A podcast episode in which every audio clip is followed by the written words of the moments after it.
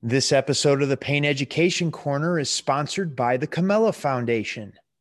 The Camella Foundation is committed to relieving pain naturally using osteopathic healing principles. Here at the Camella Foundation, we envision a world where people achieve their maximum potential by being empowered with knowledge and skills to heal themselves and others.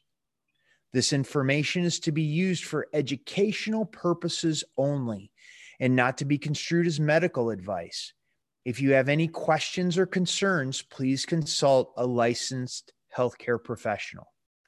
Hello, it's Bill, the knee pain guru, and welcome to the Pain Education Podcast. Today we have a special guest, Rose Pignataro. Welcome, Rose. Thank you, Bill. Good to be here. How are you doing today? Doing well, thank you. Awesome. Well, Rose, you have uh, you help people with pain. I and, do. uh, w- would you would you share like your story, how you kind of got into the the industry, into the biz, and um, brought you uh, this far down uh, your journey? Um, well, I've been a physical therapist for a little over 30 years now. Um, mm. So my uh, my interest originally began as a as a physical therapist, treating people who might be experiencing chronic pain. Um, and then I became even further involved with it uh, later on when I went back to graduate school. I have a PhD in public health, and within public health, some of the the bigger issues are um, substance use and or substance misuse and um, addiction issues that are heavily linked with chronic pain and more specifically with lack of access to proper care for chronic pain. Mm. Wow, 30 years. That is a true that is a true commitment to uh, helping people, especially in public health, because that is no no easy journey, I would imagine no, but it's extremely rewarding and I honestly love it. So, okay. Could you um, give us a scenario? Like, I, I could, in my mind, I can go through, okay, someone's in chronic pain and they get into the um, maybe prescription drugs, maybe other uh, illicit drugs.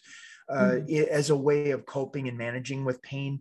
Could you kind of give us um, maybe a stereotypical scenario as to where how that path might go? Mm-hmm. Um, well, a lot of the people that I work with have pain due to neuropathy. Uh, very often that's as a result of diabetes or some other type of medical condition. Mm-hmm. And um, neuropathy, pain from neuropathy, nerve pain is, is uh, extremely difficult. It's notoriously difficult to treat. Uh, and because of that, very often what happens is people get shuffled from one health professional to another. And as health professionals, we often are not humble enough to say that we don't have the answer. And so um, what happens is people get a prescription for one medication, and sometimes they get a prescription for another medication. And the providers who are prescribing the medications don't necessarily speak to, to one another. Um, people who have chronic pain are often not educated in what some of the risks might be up front. And so what happens is you might go to uh, see a health provider who prescribes a narcotic medication and you take that narcotic medication because you've been advised to take the medication by somebody who you trust, uh, who's supposed to be an expert in their field. So you begin taking the medication. The medication is not designed specifically for chronic pain, so it's ineffective. And because you're in chronic pain, you feel somewhat desperate. And so you maybe start taking more of the medication that's prescribed. Um, and then you go back to the healthcare provider, and because of some of the legal issues and the, the, prescribing restrictions, you're not able to get more of the medication that you're now addicted to. And so you're forced to go outside of the traditional pathway to obtain that medication, and that's how people fall into issues with addiction. Um, they're, you know, receiving medication from multiple providers, or they're unable to get the prescribed medication anymore, and so they rely on outside sources. Oh my gosh. Okay. Wow. And the, you know, this is a huge. It's a huge issue, and I think a lot of us have this bias or stereotype in in our heads of what somebody who's addicted to medication looks like. And I can uh-huh. tell you that those biases and stereotypes are very rarely the case. Um, this is your next door neighbor, your grandmother, yeah. you know, one, one of your relatives who innocently believes that they're doing something that will be beneficial and then gets caught up in the cycle. Mm-hmm. I could also see, and please correct me if I'm wrong here, that a person could go down that path that you just stated. They got uh, neuropathy, chronic pain scenario, and they get a narcotic medication that isn't necessarily designed, and then they run out of the prescription. So now they're left to other means. There's another route that could potentially be they go to multiple healthcare providers and they get multiple types of uh, pain medications for different diagnoses Correct. That, and go, go ahead. I was going to say that that's that's part of the bias too. Is that you know if you speak to healthcare practitioners, often we have in our heads what um, you know a pain personality might look like, or somebody who's a drug seeker might look like, and that this person is going from place to place and maybe not representing their condition truthfully. And very often that's not the case either. This person has significant pain um, and is really just seeking a, a, way of managing that. And, and in that search, will may go to more than one provider. So, oh you know, yeah. we've established that ourselves by becoming so siloed in our practice where, you know, if you're seeing somebody and I'm seeing somebody, we may not speak to each other. And that, right. that happens in healthcare all the time where we don't have this patient centered model where we're all part of the same team. Got it okay, I I'm all about a vision for solutions. I'd, mm-hmm. I'd much rather have that conversation. It's like to go down that and complain about a system that isn't working or to delve into that. Eh, I don't know if that would be a, a really valuable use of your time. Mm-hmm. I also want to respect your professional position where you are as a physical therapist that I don't want to cross a line in this inter- in the context of this interview here mm-hmm. that would jeopardize anything for you. So I'm gonna I'm gonna dance between those two positions, and please tell me whenever uh, I would cross either line. No problem with that. But I would love to hear your ideas, your vision, your hope as to how this can begin to change, not only from a practitioner perspective, but also from a patient perspective. Because I don't believe, I don't believe firmly that it is all on the practitioner. It's right. it, there. There has to be an education component right. on the uh, on the patient or the client perspective that they're coming to the table with a level of responsibility. Going, hey Rose, this is what I got going on, and I've already explored this. How can you help me? Like, so let's let's dialogue about that. I think that would be great. Yeah, th- that's actually the part of my practice that excites me the most. Um, mm-hmm. You know, chronic pain is such an individualized experience. Uh, and mm-hmm. so everybody's a little bit different. Even people that have the same exact medical diagnosis have a different experience of their pain. Uh, and so putting the patient at the center of any type of intervention or plan that we might come up with uh, really is the key to success. And mm-hmm. so, you know, more of a collaborative approach like you're describing is really my hope in, in um, you know, working with people with chronic pain. And also as I work with my colleagues in some of the continuing education courses that I, I teach and uh, here at Emory and Henry College, working with the physical therapy students to mm. try to change our perspective on, on holistic and integrative holistic approach to pain that puts the patient in the driver's seat. Mm-hmm. So now the tricky part, I, I work with clients with pain as well. The tricky part is when you have someone that is in chronic pain, it changes how they think. Sure. I like it skews reality to such an extent that it's like, I don't know what I need, just take care of it for me. So there's a Of- little bit of of, chicken or egg, like what came first Right. that leads them into this uh, disempowered, helpless, hopeless place to begin Mhm. with. Mhm. How do you see we could begin to chip away at that that dynamic? This, that's definitely a challenge. And if you look traditionally at, at the healthcare industry, um, we're trained as patients to take a passive role. And as providers, we're Ah. trained that we're the expert, you're the patient. So there's this artificial hierarchy there where, you know, I will tell you what to do and then you'll do it. Um, and then when people don't do it, we, we blame the patient. The patient's non adherent. Uh, what Mhm. really needs to happen is that we empower our patients. Pain is very disempowering. You know, you're losing control over your own life. It creates all kinds of role disturbances. Maybe I can't do my normal work. I can't engage in the leisure activities I usually enjoy. Mhm. It changes my social relationships with my friends, with my family. And, and so all of those things have to be part of the perspective of not only the healthcare provider, but the patient too. And so it- you need to establish first a collaborative dialogue where the person who's experiencing the chronic pain can tell you about their specific individualized experience. What's happening for them? You know, what's the quality and the location of the pain? But beyond that, how has the pain affected all of these other areas of their life? And if they had one primary goal in seeking a consultation with me, what would that be so that that can kind of prioritize what I might suggest from my background as, as a good approach for, for us to start to investigate. Like share that vision with the the patient or the client as to Absolutely. what would what would done look like what would being living their life look like and then kind of work back from there Absolutely. I mean, it's it's not always, you know, it's hard. It's hard for us because we want to solve everybody's problems, right? That's why I Mhm. became a physical therapist. I want to help people, and it's hard sometimes when people have chronic pain, and you know that there's not a whole lot we can do traditionally to completely eliminate that pain. Mhm. But it is possible to live a very fulfilling and high quality of life with chronic pain. I mean, we know that people do that.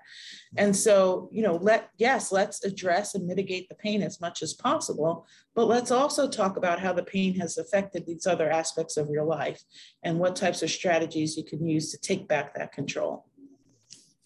and what is your what is your abilities and limitations as a physical therapist to be able to point people in a direction uh, of maybe someone else that you might know um, to be able to help them how, how does that I'm, I'm sure that factors in some way Absolutely. I mean, p- physical therapists have to, we, we have to be cognizant of our scope of practice, right? And so I never want to go beyond my training or my expertise.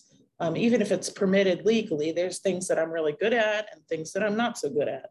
And so Mhm. being self-aware of the things that, that are within your wheelhouse, so to speak, and things that other people are better at helps you create that integrative approach. So it may be that somebody that I'm working with um, needs to or could benefit from um, speaking with a psychologist or working with an occupational therapist. And so, really creating that team approach is, is essential. Got it. And i agree. Uh, what what is your ability as an as a physical therapist or like legally let's say? You wouldn't you wouldn't be able to say hey go see a reiki practitioner or a um, energy worker or like there's there's got to be limitations like legally what you can refer to and what you are not able to refer to The- and i'm trying to understand where where is that for you there are definitely certain limitations. Uh, first of all, like state to state can vary based on the State Oh. Practice Act. And so um, here in Virginia, we have what's called direct access, and most states have some form of direct access where you can self refer refer to the physical therapist. But then part of my obligation is making sure that I conduct a thorough history, do a, a, thorough assessment so that I can identify whether or not this patient needs to see a certain uh, physician or certain, a certain specialist for further workup. Also, again, going back to that collaborative dialogue, finding out what's important to the patient.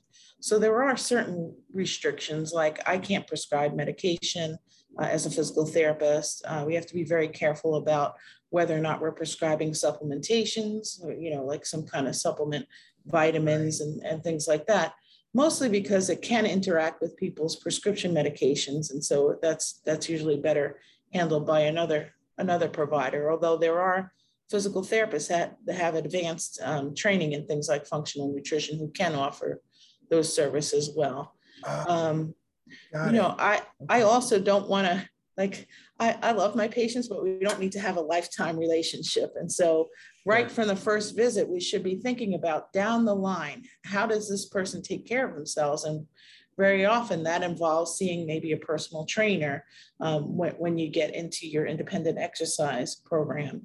Um, after I've done manual therapy, everybody can benefit from massage and body work. And so, mm-hmm.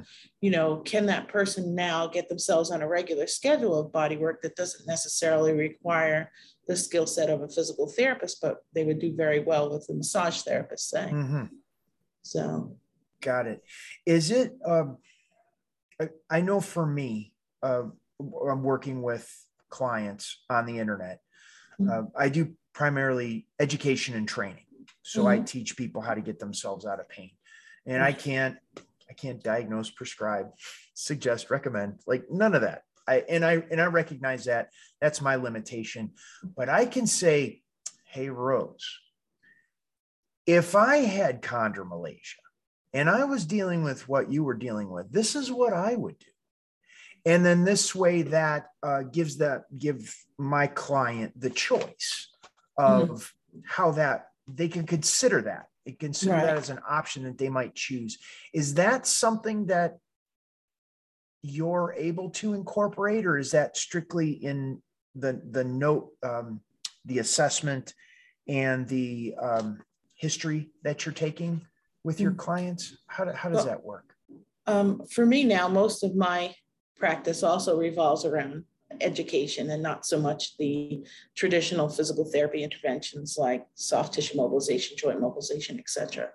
And so um, part of the, the structure of my sessions is that I am very heavily invested in something called motivational interviewing.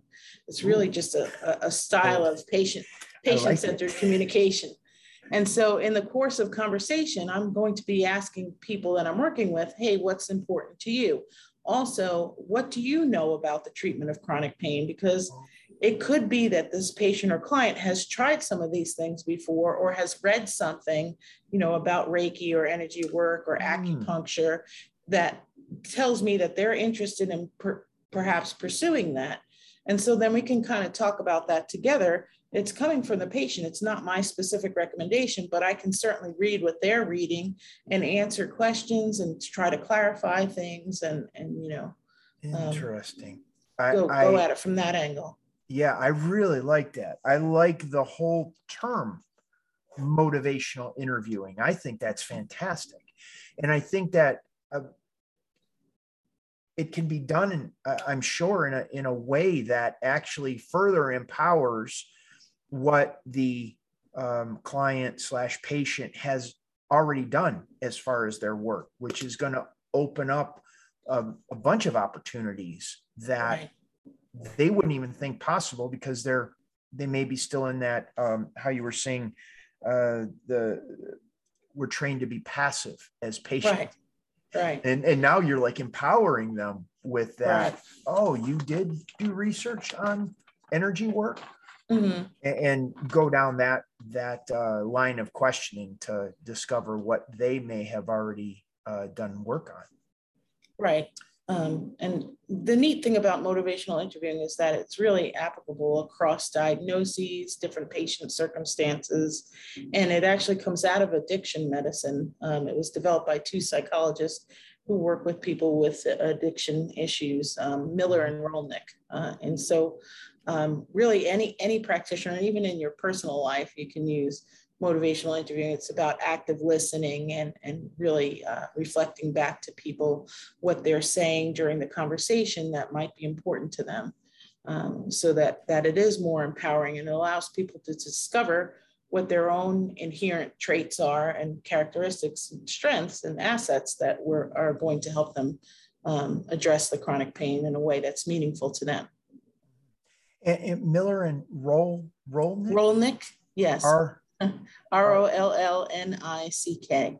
Great. We'll, William, uh, William Miller and Stephen Rollnick. Okay. We will include um, information in the show notes down below if anybody would like to do further uh, research on that. Yeah, they, they've written a fantastic book about motivational interviewing. So. Excellent. Awesome. Okay. How'd you get into all this? Like, what motivated you? Um, well, I guess, you know, a career as a physical therapist, first of all, and, and working with people who have chronic pain and then, you know, don't have a whole lot of um, options. So trying to find better options for people. Also, honestly, getting a little bit frustrated, you know, when you make recommendations and people don't follow them. Mm-hmm. Uh, I used to come from the mindset of, well, if you're not going to do what I say, you know, then you're not going to get better. And now I think, like, if the person's not doing what I say, well, maybe what I say doesn't fit what their goals are, what their expectations are for our relationship. And so now coming back to that really allows me to have better outcomes, number one, and form a stronger relationship with clients, a better therapeutic alliance, which is, really helps and enhance the outcomes there. And so there's less frustration for me and there's a better outcome. Um, I also have neuropathy, which makes oh. it there of personal.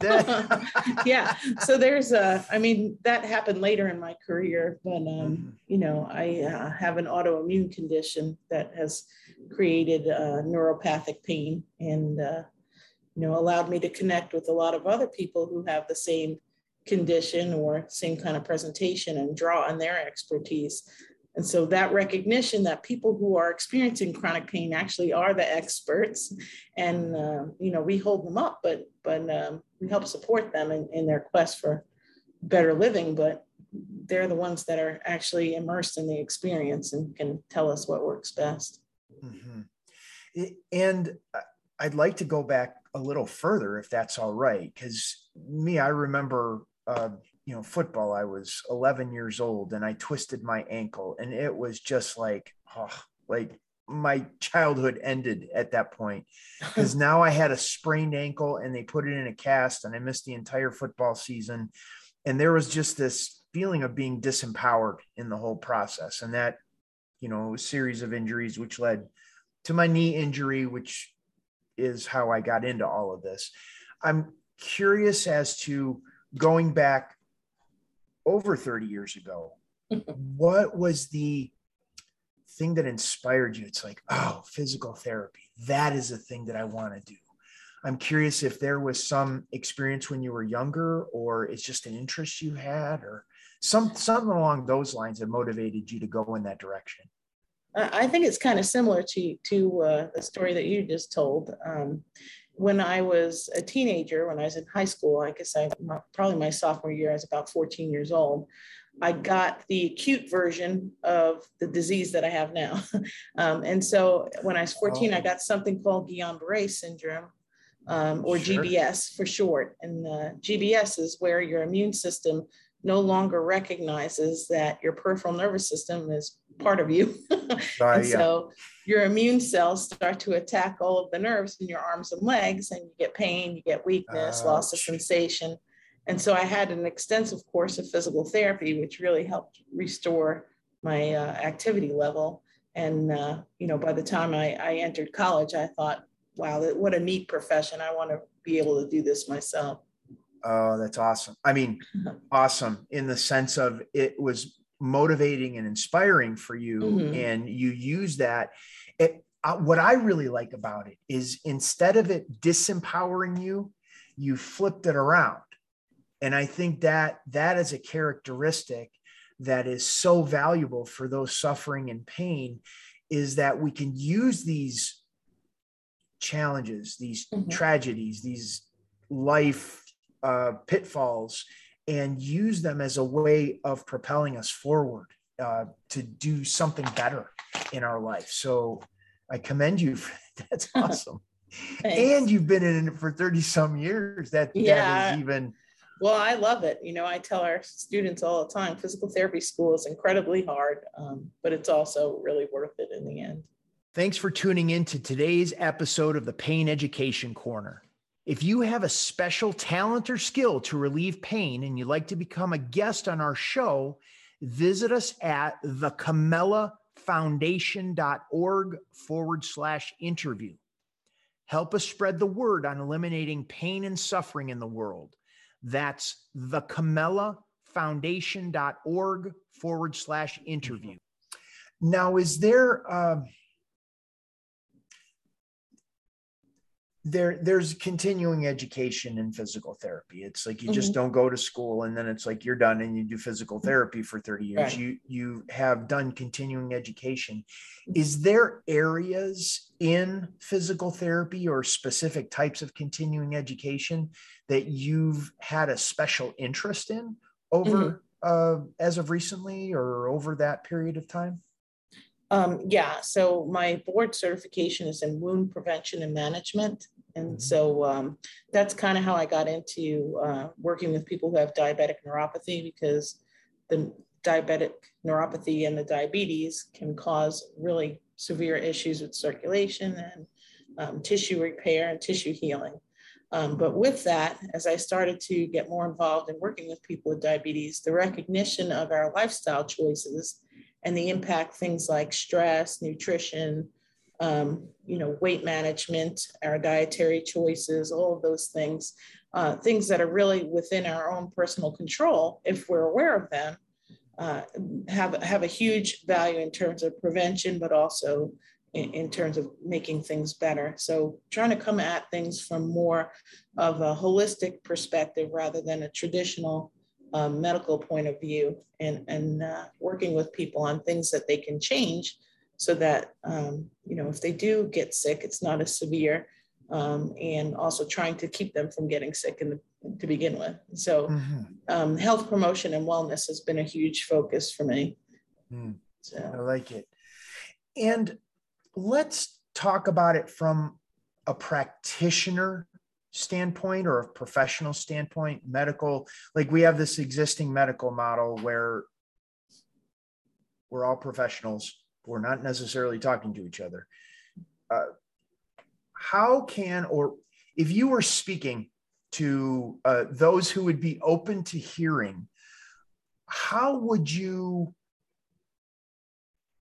how would you articulate to them their their perspective tweaked a little bit to help their their patients their clients more um, I, I think we're coming around to it but it's okay. slow it's so slow. there's yeah um, so there's a lot of opportunity and a change in perspective from an illness model of healthcare to uh, mm-hmm. a prevention model of, of healthcare and so you know in addition to putting the patient at the center of things, really working with one another and, and respecting the, the value of other services. So educating one another. What does a physical therapist do? What does an occupational therapist do?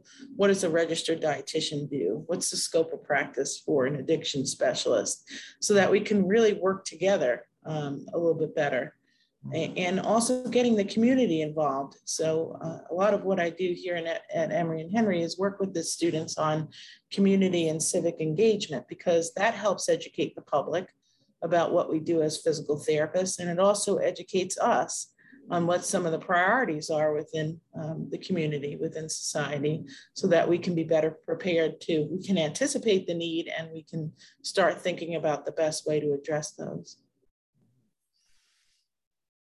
It, so, in, in speaking to those other healthcare professionals, what do you think is their highest leverage? I, I always look at it like um, the Pareto principle or Occam's razor, like the minimum effective dose to make the biggest change. Mm-hmm. How how do you see they could begin to move from that illness model to that prevention model where um, i mean is it studying other people's scope of practice is it networking more with people like how do you see what is the biggest lacking component you see that can make the biggest difference for healthcare professionals? We need to stop being so territorial. Territorial. Yeah I, you know i mean if there's a personal trainer who eh, has an exercise that's going to benefit the person that i'm working with who has chronic pain then have at it you know? Don't I, I shouldn't be saying as a physical therapist like that my skills are superior as a pt to this personal trainer um, same, same thing with there's this big traditional um, back and forth thing with between PTs and chiros. And so, okay. you know, just drop dropping the the uh, kind of letting our guard down so that we can speak to and, and learn from one another and, and you know not not have these artificial boundaries between each profession does definitely have its unique skill set and its unique value but there's a ton of overlap. And when we acknowledge that overlap and put it together in a way that strengthens the value of our services from the perspective of the patient, everybody wins. Mm-hmm. so, you know. Yeah, I, I may I share my own mm-hmm. personal experience with that. Uh, so there, there's a guy. I've, I've been doing this 23 years since I blew out my knee, had the surgery, ACL reconstruction, four knee dislocations to get to that point. I mean, it was just, it was kind of a, a nightmare for me. And I had no intention of like going into knee pain as an as a business or, or an industry kind of thing. And I started studying on the other side of the surgery and the physical therapy and they were saying well this is this is all we could do and i love martial arts i wanted to get back into martial arts and i began my own path my own healing path, which involved uh, osteopathically based style of body work and uh, nutrition and a martial art component to it. Um, and so I'm I'm into this a good two decades, and then I I see um, uh, just came across it. Called the knees over toes guy, Ben Patrick. Have you heard of him? No. No, awesome. this sounds like, very interesting. Yeah, very interesting. So this guy is uh, along the lines of physical therapy, uh, coaching, personal training. That is how I understand it. I haven't done a lot of research, but I he Joe Rogan did a podcast with him, okay. and he went into the details of how he approaches strengthening the legs to get over pain and to increase performance in the body. And it's absolutely brilliant. He's, I, I, was listening to him and I was like, oh, I got that part in martial arts. And that's where the martial arts stopped and he picked it up and ran with it. And then there was this other component that he was bringing in, and it's pieces that I had just touched on and he mm-hmm. ran with the other other side of it and i was like oh that was absolutely brilliant in terms of how he put it all together and has done this um, where he's working strengthening the the in the intrinsic muscles. Like the i believe it's the tibialis which is the uh, muscle in the front by the shin mm-hmm. the hip flexor and then the full body of the hamstring. And i was absolutely blown away by what he had to offer which is completely different than how I approach it. So I had this little bit of like, huh, who's this? You know, that kind of thing. And when I really had an opportunity to slow down and listen to what he had to say, it was absolutely brilliant in what he had to bring to the table and offer. So um, I would say that I let down my guard and it, it really opened up a whole new realm of possibilities for myself as well as a, as a person. So it, you know, it's challenging to do that because I've worked hard to be a physical therapist and my colleagues mm-hmm. have worked hard and you know, like any medical specialty, there's a lot of education and, and studying that goes into it. And so some of it's a little bit of ego, like, mm-hmm. you know, I, I, I am good at what I do, but the recognition that I'm good at what I do doesn't mean that other people are not good at what they do. And right. you, have to be open to that expanded perspective. Um, like in my own pain journey, some of the things that have really helped me are adapted yoga, mindfulness practice, mm-hmm. um, dietary changes, things that perhaps were not part of my original education as a physical therapist, but certainly have value the more that I learn about them. And some mm-hmm. of what mm-hmm. I've learned comes from clients that I've worked with when I say, you know, what have you tried and what's working well for you? And then let's talk about what's not working well. Well, when somebody tells me that they're getting significant pain relief from their mindfulness practice, now you have my attention. Yeah. And, and I, I, I'm of the belief and the mentality that the rising tide raises all ships.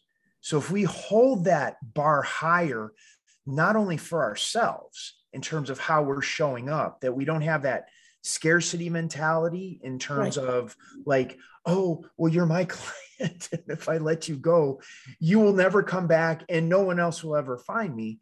When, right. when we come from that place of just, it's like, I'm really good at what I do. And Rose is really good at what she does. And uh, Ben Patrick is good at, at absolutely what he does then people are going to naturally gravitate to who they need the support from just because well they feel free to go right to who they need to right and that that that is part of that whole empowerment as well you know if mm-hmm. i have a mm-hmm. relationship with a patient and it's not working for them please by all means feel free to choose what's working well for you mm-hmm. yeah and, and, this i think is going to change uh, the the uh, the patient um, uh, training the patients to be passive, mm-hmm. that's going to be a game changer for patients slash clients in terms of how they feel. That it's like, oh, well, this isn't the only guy out here. I'm, right. Or, right. the only person out here. I can, I feel free to go and explore other options because there may be more than one person that's going to be able to help me. Right, and that's really part of it, making making patients or clients informed consumers so that they can make the best choice. Mm-hmm. I like it. I like it, Rose. This is great. it's good stuff. Um, let's see. You you work you work with clients obviously in person. Um, no, actually, I, I don't. Oh. Um, partially. Okay. So all of my practice right now is through telemedicine. Yes. and, all right. And uh, the reason for that is, you know, obviously with the COVID pandemic and, uh, you know, clients who might seek my services are often mm-hmm. immunocompromised. I'm immunocompromised, and just so yeah. for everybody's safety, um, and because a lot of what I do revolves around more so a conversation that I'm having, sort of like you and I are having right now. This this becomes a good platform. Uh, and Got the other it. thing it does is that I'm not I'm not restricted by a geographical location to the extent that I'm licensed here in Virginia, but I'm also licensed in New York. So Got it. So uh, I just want to make sure I'm understanding everything correctly. You would only be able to work with uh, clients or patients in Virginia and New York, or that it is. Correct. Correct. Yeah. Okay. Right now, the way that the law is structured, um, the physical therapist needs to be licensed in the same state as the client. Okay. Uh, so f- for those that are listening. They would like help and support from Rose. you need to live in Virginia and New York at this time. At the time of this recording, which is where are we? February of 2022. So that's subject to change.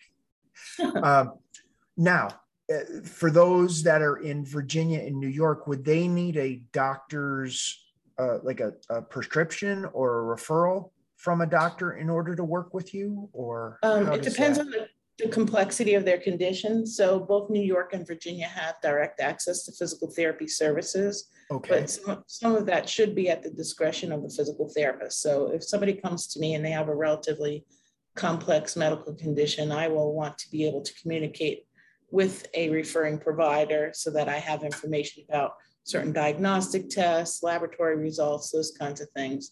But if it's somebody, maybe like a lot of times, um, my dissertation was on tobacco cessation.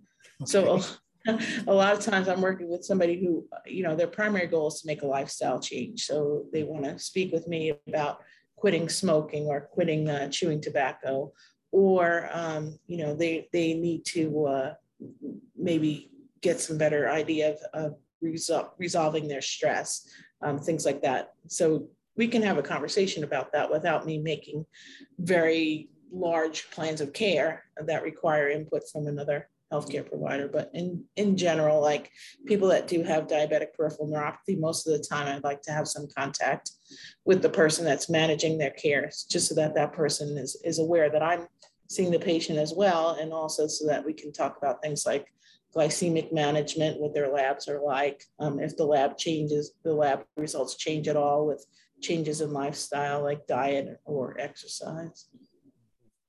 Now, uh, and this that I just want to understand because uh, are you able to speak with people outside of Virginia in New York uh, in a different capacity, or is that um, like, help me understand?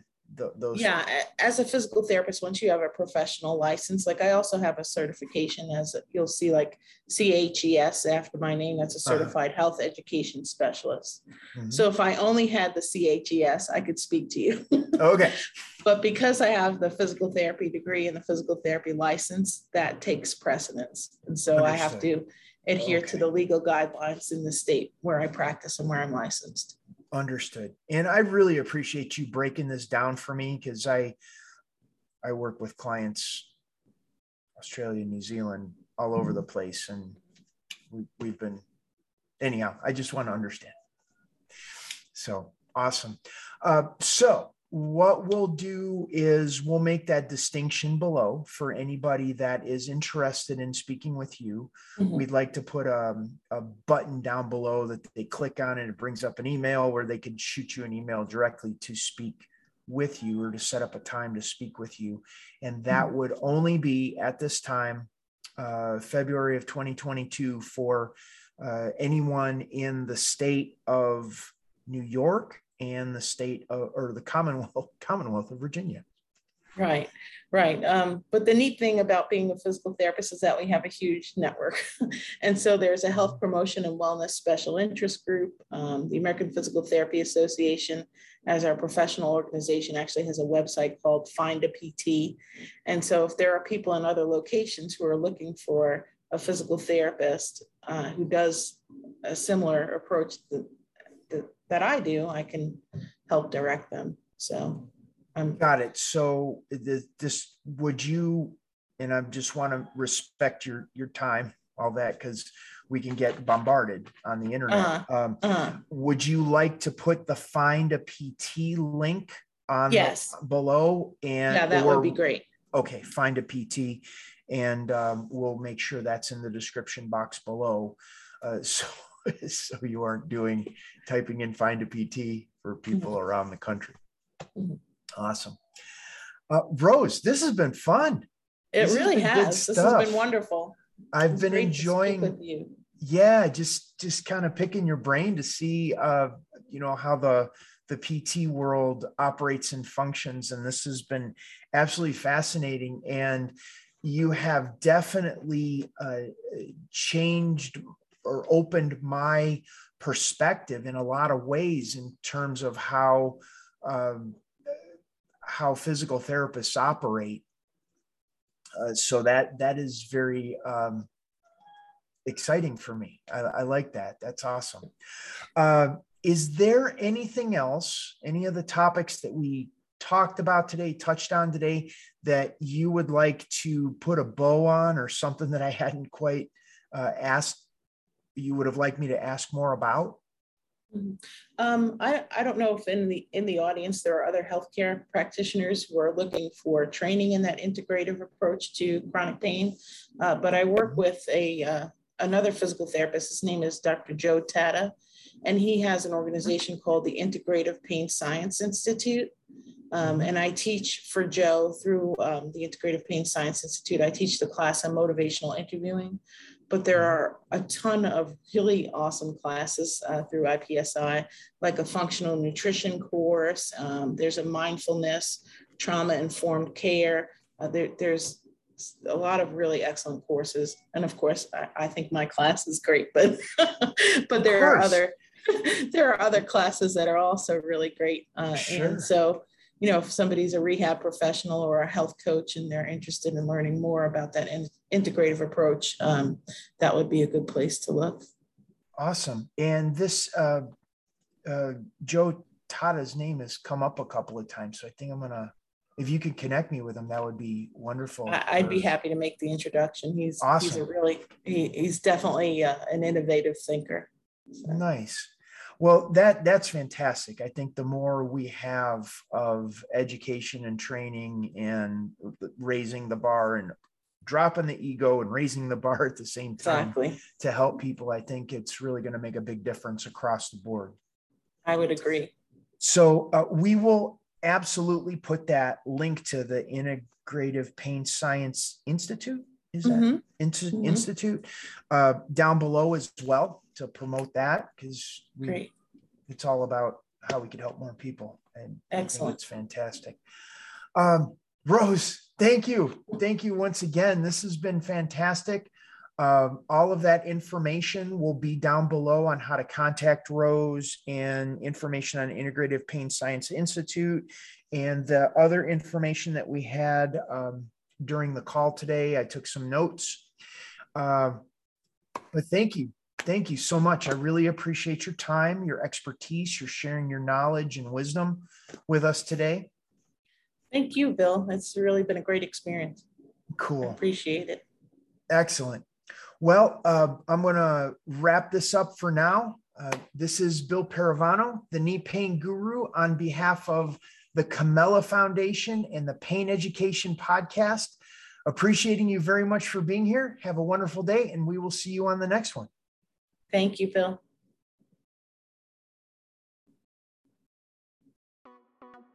Thank you for tuning in to this week's segment of the Pain Education Corner. Join us next week for another conversation on natural healing methods to eliminate pain. To learn more about the work we do at the Comella Foundation, please visit our website at the Comella, C O M E L L A Foundation dot foundation.org.